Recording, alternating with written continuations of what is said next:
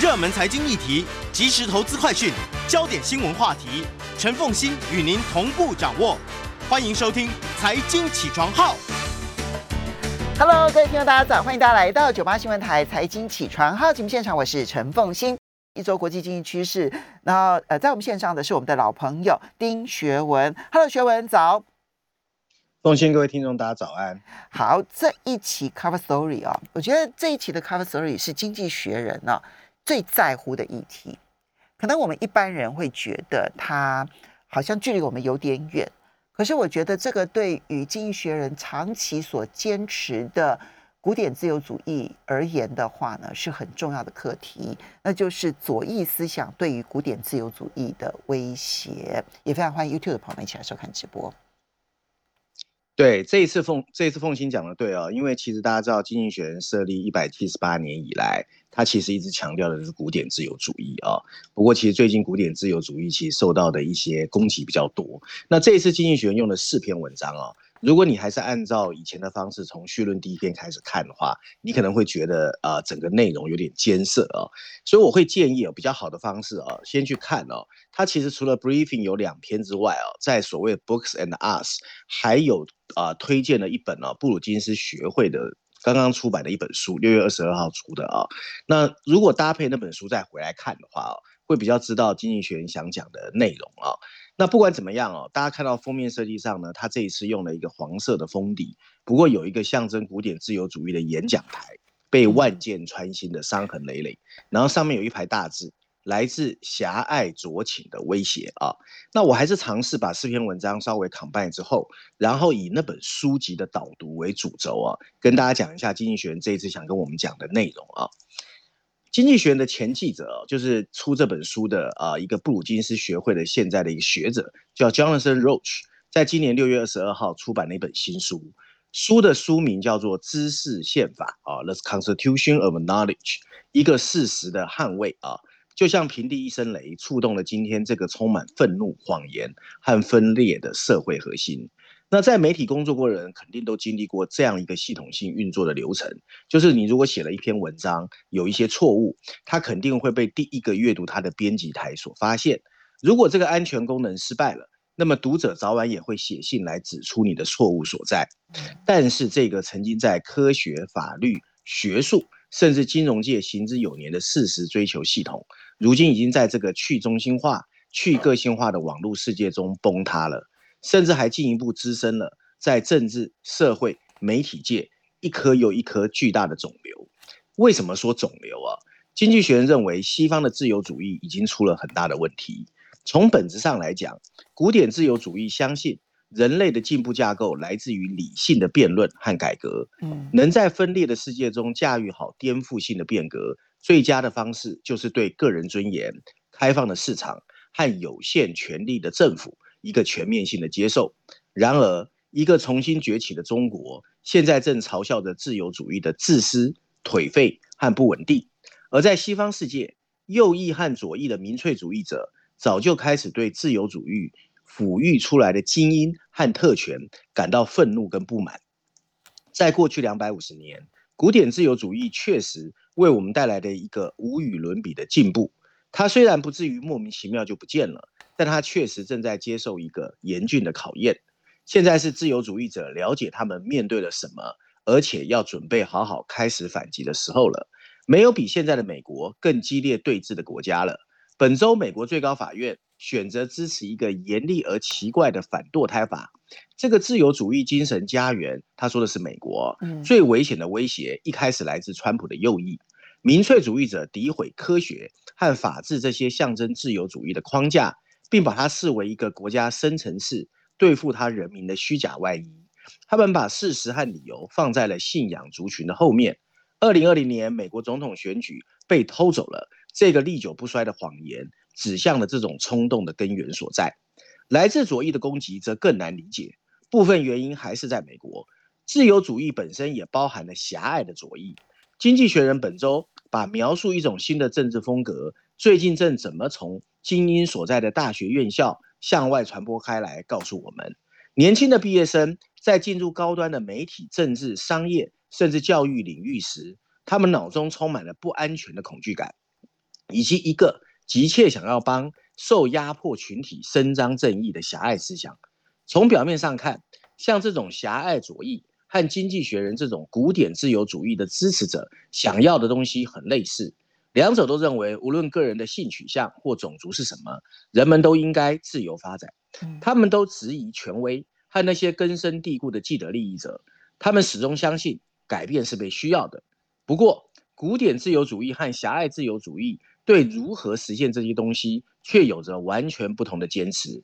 对古典自由主义者来说，确切的进步方向是不可知的，它必须是自发的，由下往上的，它取决于权力的分立。这样，任何人或任何团体都没有办法过久的施加掌控。相比之下，狭隘酌情主义则把自己的权利放在所有事情的中心，因为他们确信，只有他们看到种族、性别和其他阶级的樊篱被拆除后，这个社会才会取得真正的进步。这种方法上的差异会对我们有深远的影响。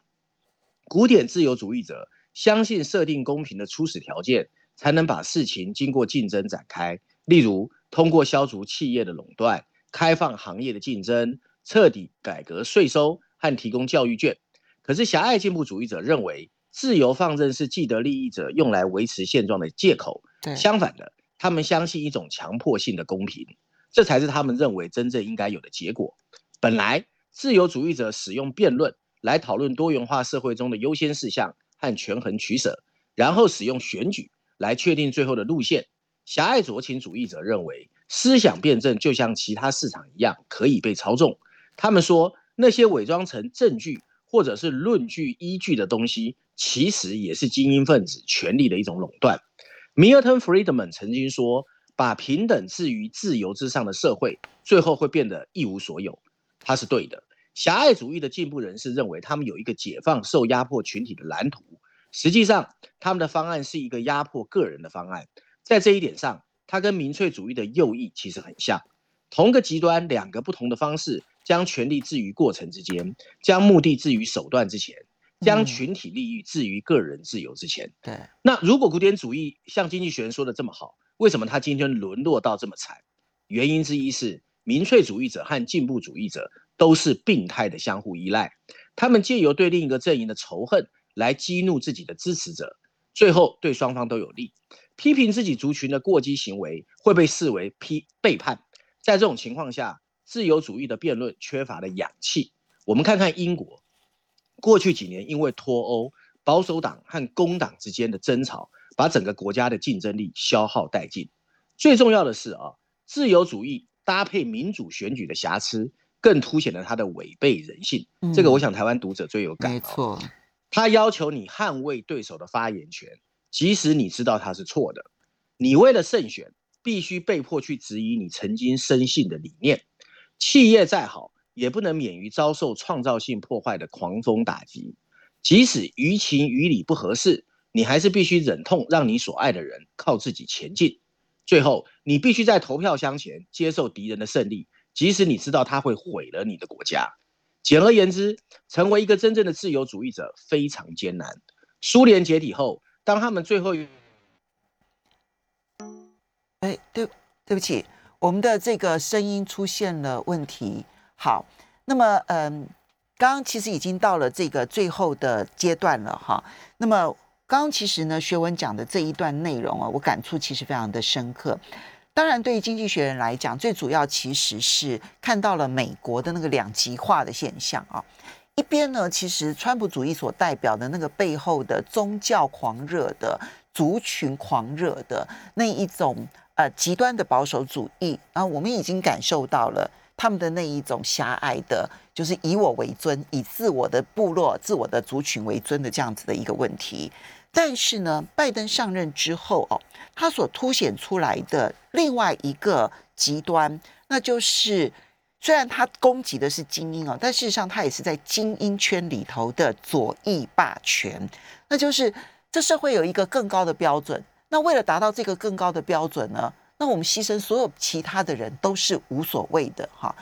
那这两这两这两股力量很极端，然后都在撕裂古典自由主义。但我觉得最重要的是，它都在撕裂任何一个国家。哎，学文，嗯。对，面对现在哦持续存在的不平等和种族主义哦，古典自由主义者应该哦尽快提醒人们，改变需要时间。不过我们现在也看到，华盛顿确实正在崩溃，中国正在觉醒，人们充满了焦躁和不安。这种自这种自满的古典主义者，最终低估了威胁。太多右倾的自由主义者选择了跟民粹主义者进行无耻的暗示交易。太多酌情的自由主义者过度关注他们心中的社会正义，所以经济学仍然呼吁啊，正是通过拒绝把人们推向极端的一边，古典主义自由者才成功阻止了极端的力量。正是通过运用自由主义的原则，他们才解决了社会许多的问题，而不被任何诉诸强制。只有自由主义者懂得宽容多元化的社会，并了解如何使它成为一种公民力量。所以。古典自由主义者必须重新激发自己的战斗精神，他们应该直面霸凌者和毁灭者。自由主义者仍然是社会进步的最佳引擎。自由主义者必须有勇气大声说出来。嗯，我觉得是经济学人自己已经感受到他的信守的信条遭遇到极大的威胁。现在整个世界恐怕也是一个典范转移的时代，会不会出现更激烈的典范转移？我现在没有把握。我觉得他信守这个信条很好，但他不一定能够持续下去。我们休息一下，马上回来节目现场。欢迎大家回到九八新闻台财经起床号节目现场，我是陈凤欣，在我们线上是我们的老朋友丁学文，也非常欢迎 YouTube 的朋友们一起来收看直播。那么，嗯，虽然这一期的 Cover Story，我觉得，嗯，一般读者可能，嗯，接受度没有办法那么高，但是我觉得我会把它谨记在心，因为我很希望在十年之后回头来看。经济学人到底还能不能够坚持他的古典自由主义主义的信条？因为我真的觉得古典自由主义信条，它确实已经走到了末日，而而需要不一样的思维逻辑来看待世界各地的问题了。嗯，对啦，这比较像他写给自己的一封信，我感觉。好，接下来你要挑选的这一个，呃，是《伦敦金融时报》的社论。然后谈究竟要不要跟病毒共存？全世界有不同的政策。对，刚好在谈哦。我想现在台湾其实也非常担心德尔塔变种病毒嘛。那这一篇全球社论的大标题写的是啊，跟病毒共存的巨大分歧。然后补充标题写的是亚太地区哦，他特别讲亚太地区的所谓清零政策，其实越来越难以维持。台湾可能叫加零政策吧。哦，那文章一开始他说。随着欧洲和美国大力发展疫苗的接种，全球的分歧其实会越来越扩大。其中一边呢，是正如本周很多人写信给《伦敦金融时报》邮件强调的，其实，在有一些相对贫穷、低收入的国家，疫苗仍然短缺。嗯，可是另外一边呢，是一些已发达的世界，在许多重新开放，不过仍然感感染所谓的 COVID-19 Delta 变种病毒的西方国家，其实他们还是专注于疫情。可是这些国家啊，它本身也开始有点担心。而相对的是，另外一些亚太国家，虽然接种疫苗还可以，但是他们对于旅行的严格执行，还有边境管制，仍仍然是非常的严厉。德尔塔变种病毒仍在干扰着西方的自由旅行。由于美国感染人数的增加，欧盟建议恢复对还没有接种疫苗的美国旅客的限制，也让一些欧盟政府感到沮丧。虽然欧洲的感染和死亡人数比较低，但拜登政府一直禁止他们从生根区域以及爱尔兰、英国进入美国。嗯，然而在欧盟内部，本周完成了对百分之七十成年人进行两剂疫苗接种的目标，很有好几位 COVID-19 疫苗接种证书也开始疏解旅行，并且欧盟已经重新开放了跟流行病学安全名单的边界。相比之下，日本、中国。澳大利亚、纽西兰和其他亚太地区的国家，基本上还是仍然禁止自由旅行。他们的警觉态度在疫情初期受到称赞，因为曾经挽救了无数的生命。不过，德尔塔变种病毒改变了一切。事实证明，相当大部分的人接种了疫苗，病毒还是继续传播。对，但只要疫苗的效果在，其实它是可以提供强大的保护，防止更严重的疾病。这引发了人们。对亚太地区继续实施封锁隔离政策，到底是不是应该退出的质疑？其中有些国家尽管推进了疫苗接种，但仍然保持严密的旅行控制。即使总人口一半以上接受了两剂疫苗接种，香港企业开始抱怨超严格的检疫要求正在损害香港作为全球金融中心的地位。疫苗接种率正在慢慢赶上欧洲的日本，也发现他们本来是为了让日本游客不要受到国外隔离疫苗护照仅获得某些国家接受的影响，因为东京在向其他地方的游客提供类似权利方面非常缓慢，所以整个日本的推进也不好。因为很多国家认为旅行通道应该双向运作，澳大利亚和纽西兰的关境关闭边境，而且遵循清零策略的这些国家，也对疫苗更加的松散，这让他们陷入了特殊的困境。上个月，纽西兰发生了一起本地感染的冠状病毒的病例，马上引发了全面的封锁。目前为止，奥克兰仍然处于最高级别的限制，但是。德尔塔变种病毒比最初的新冠病毒的毒株更具感染性，通过封锁其实也很难控制，而且只有总人口的四分之一接种两剂疫苗的纽西兰非常容易受到爆发的影响。旅游业和国际教育作为这个国家经济的支柱，它严格的边境管制让经济受到严重的打击。随着澳大利亚准备从清零政策转向依靠疫苗，并接受不断上升的确诊病例数。一些纽西兰官员承认，他们也在思考重新设计所谓的边境政策。不过，文章最后提到，在疫苗接种率高得多之前，不大可能全面取消入境的限制。新加坡在这个礼拜宣布，八成以上的人口已经接种两剂疫苗，他们开始谨慎地重新开放外国旅客进入新加坡。但即使对于最努力消灭疫情的几个亚太国家来说，他们的未来看起来。要慢慢学习欧洲跟美国，就是学着跟 COVID-19 共存。嗯，我当然同意，终究是要走到与病毒共存这一条路的。终究，但就是要看这一个疫苗的施打的状况，然后还要再看病毒变种的一个状况。因为究竟你要牺牲的是部分人的生命啊，还是大家的移动的的自由啊？就是到底牺牲的是什么，对不对？哈，嗯。不过，现现在的情况是，即便是追求清零，其实清零终究好困难，对不对？对啊，我我觉得真的是两难啦。嗯，因为实在太久了，没有人会想到搞到现在 没有没有一个结果。你的压力非常大。嗯，是啊。好来，接下来我们再来看到的是《经济学人》这一篇，谈的是变种病毒 Delta 跟世界经济。那我其实最近跟大家提到说，呃，开始有一些停滞性通货膨胀的声音出现了。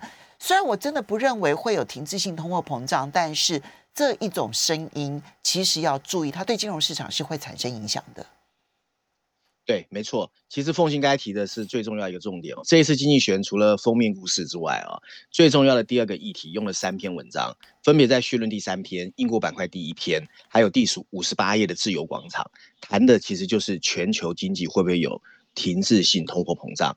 它的大标题写的是啊，疫情怎么变成停滞性通货膨胀？代表经济学人认为是非常有可能的。嗯，然后补充标题写的是，随着病毒的变种，它和经济发展的关系。也发生了变化啊！我们来看看文章的内容。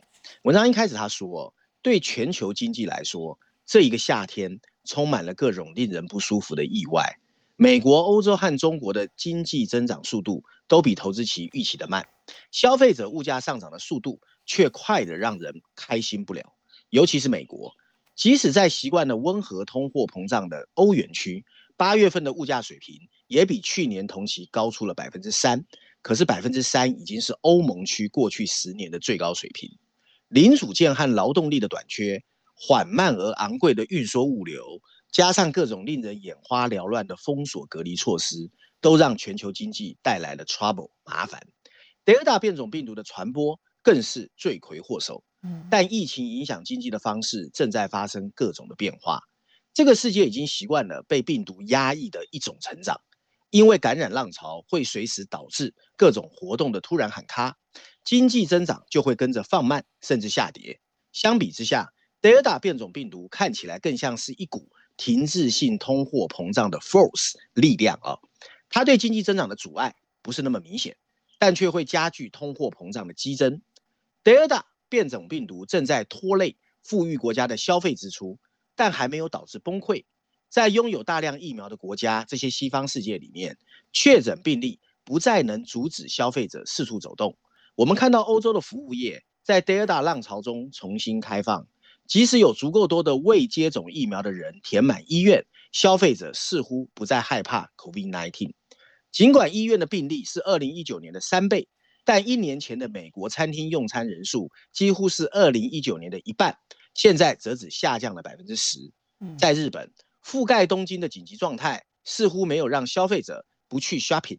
只有在制定了旨在消除病毒的严厉政策的国家，人们才被绑在家里。由于封锁，澳大利亚和纽西兰面临着新的衰退，而中国的服务业也开始萎缩。与此同时，德尔塔变种病毒的蔓延继续干扰着全球的商品供应，因为消费者，尤其是美国人，比以往任何时候都想买更多的汽车设备，还有运动的装备。疫苗接种率低的东南亚国家的疫情。更是导致了生产工厂还有物流网络的暂时关闭，从而延长了供应链的中断时间。在美国，包括 Gap、Nike 在内的零售商开始游说白宫向越南捐赠更多的疫苗，因为越南的工厂对他们的业务，尤其全球的产业至关重要。而这些短缺都在推高商品的价格。病毒跟经济之间不断变化的关系，对各国的政治决策者也产生了影响。他们没有办法再重复疫情早期那种限制人员流动以遏制病毒传播的伎俩，同时释放纾困刺激措施以创造补偿性的商品需求来繁荣经济，效果也越来越差。服务业的复兴现在是实现快速增长的唯一途径，因为这就是疫情造成经济疲软的地方。今年第二季 Q2。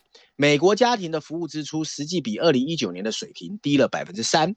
如果 Delta 变种病毒的蔓延干扰了休闲和旅馆这些服务业，更多的纾困刺激只会制造更多的通货膨胀。文章最后提到啊，我们说实在啊，很难推论到底是病毒的恐惧吓坏了消费支出，因此政府为了缓解疾病传播而采取的限制措施就不会有额外的经济成本。确诊病例跟人员流动的微弱关联，跟服务业增长的必要性，其实增加了封锁的成本。如果医院的压力，甚至导致英国这些疫苗接种率很多的国家在冬天开始限制服务，那么全球的经济损失会更大，然后收益会缩小。德尔塔变种病毒的浪潮也许会很快消退，进而缓解我们现在担心的全球经济的压力。不过，万一它没有消退，或者又出现新的变种病毒取而代之，则跟病毒做斗争所涉及，我们看到各国政府政策的权衡取舍会变得越来越难以实施跟明确。所以到目前为止，他也并不觉得德尔塔病毒已经造成了衰退，对不对？哈，但是他担心的是秋冬，北半球的秋冬可能会让病毒更加的猖獗。到最后，为了医疗量能不会崩溃而采取的任何封锁措施，可能进一步的使得经济衰退。而另外一边，你几乎没有任何纾困的管道，可是另外一边通货膨胀又会继续的延续下去。他担心的是最最糟的局面是这种局面。我感觉是这样啊，我感觉他其实主轴还是停滞型通货膨胀，只是说可能出版的时候啊，他已经知道就业数据不好看。好，我们休息一下，马上。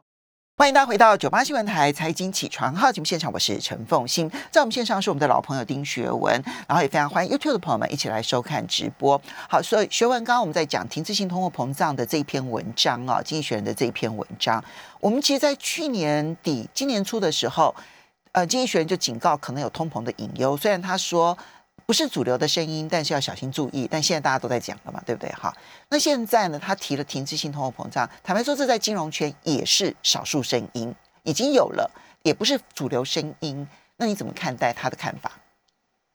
对，因为我觉得他虽然是上礼拜五啊才公才出版这一本杂志哦，大家大家知道九月三号公布了那个劳工部美国劳工部的非农业就业人数嘛，嗯，其实大失所望嘛，真的。其实停滞型通货膨胀的定义其实是来自于一九七四到一九八二年美国发生过，对啊，但是当时有一个大框架，就说经济成长不如预期，通货膨胀持续增加。可是后面还有两个负的作用，一个副作用啊是消费支出开始缩减，嗯还有一个是就业人数不如预期。嗯。那我觉得这一次经济学会提出来是，你看现在哦，因为 Delta 变种病毒，四个征兆都出现了。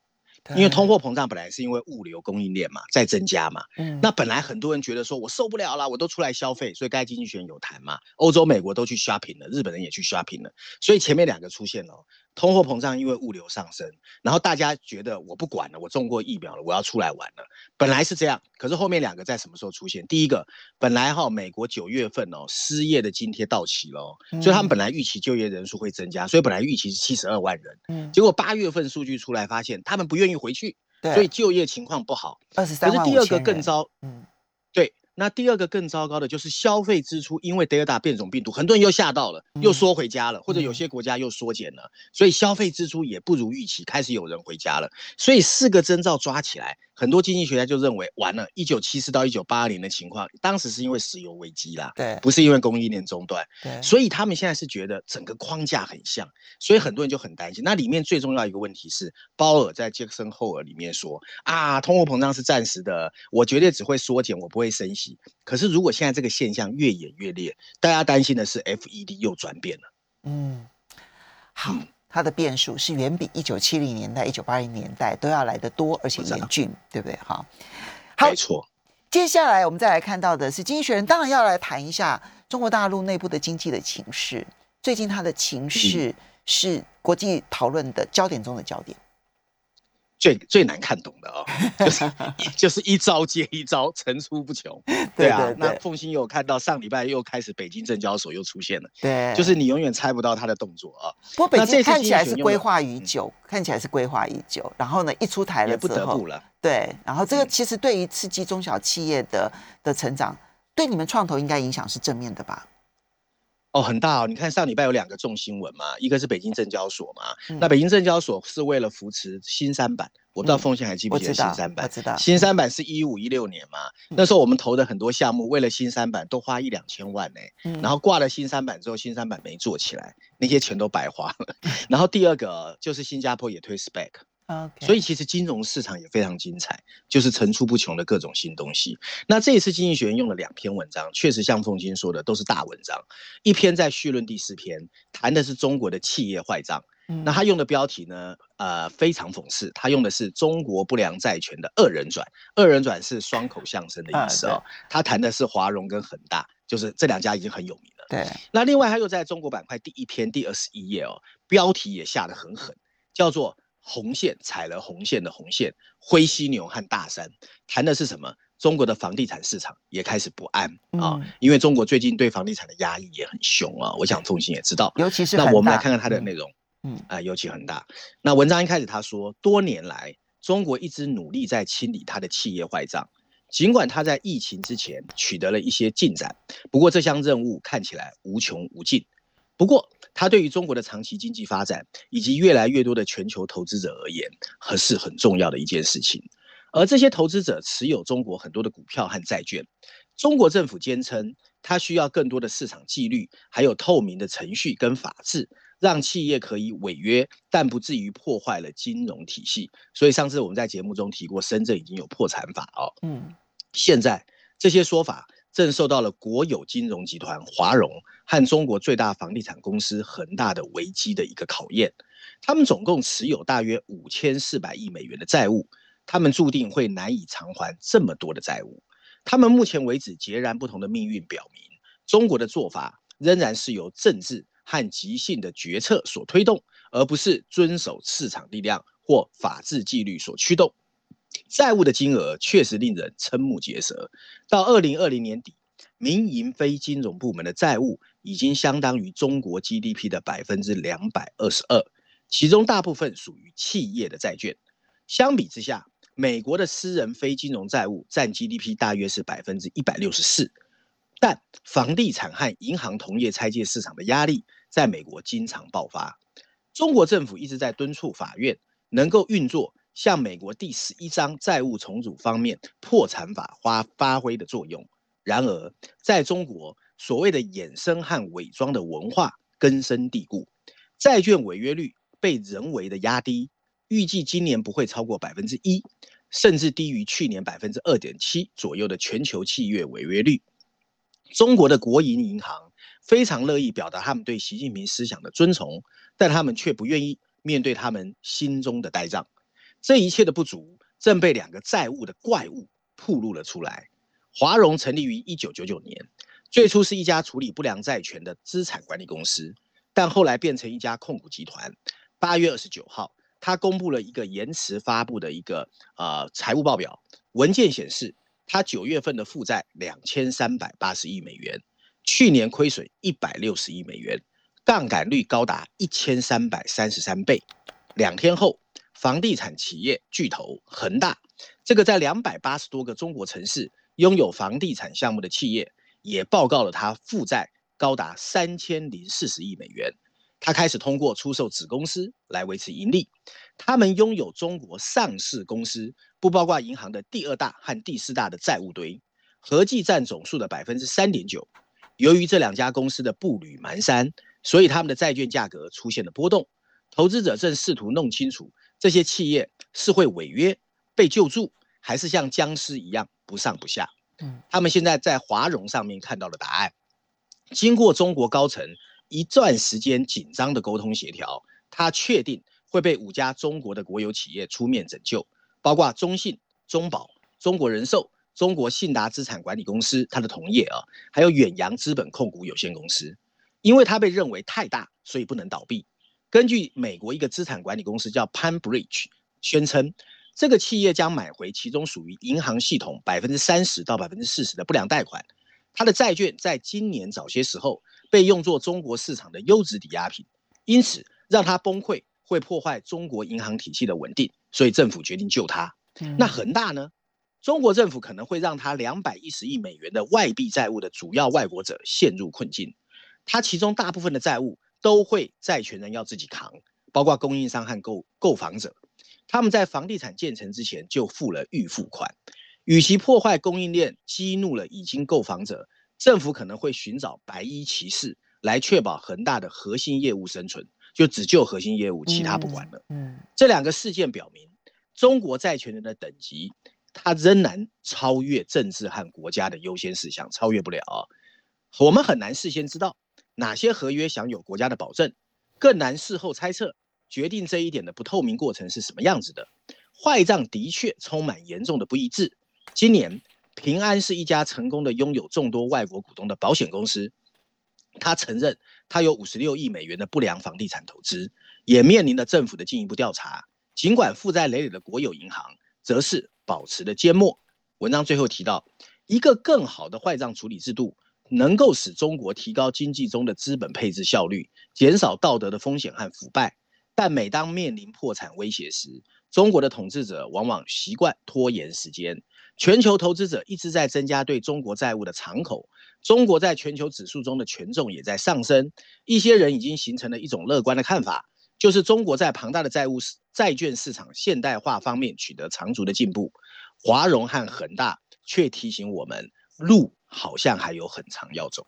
学伟你自己怎么看呢？因为我每一次，其实中国大陆呢，现在在华融跟恒大事件之前的几个债务小风暴。它其实呈现出来的就是希望回归市场，然后呢，该倒就让它倒，然后不要用政府的力量去救。但是华融跟恒大又证明了，当一个企业大到不能倒的时候，政府就是会出手。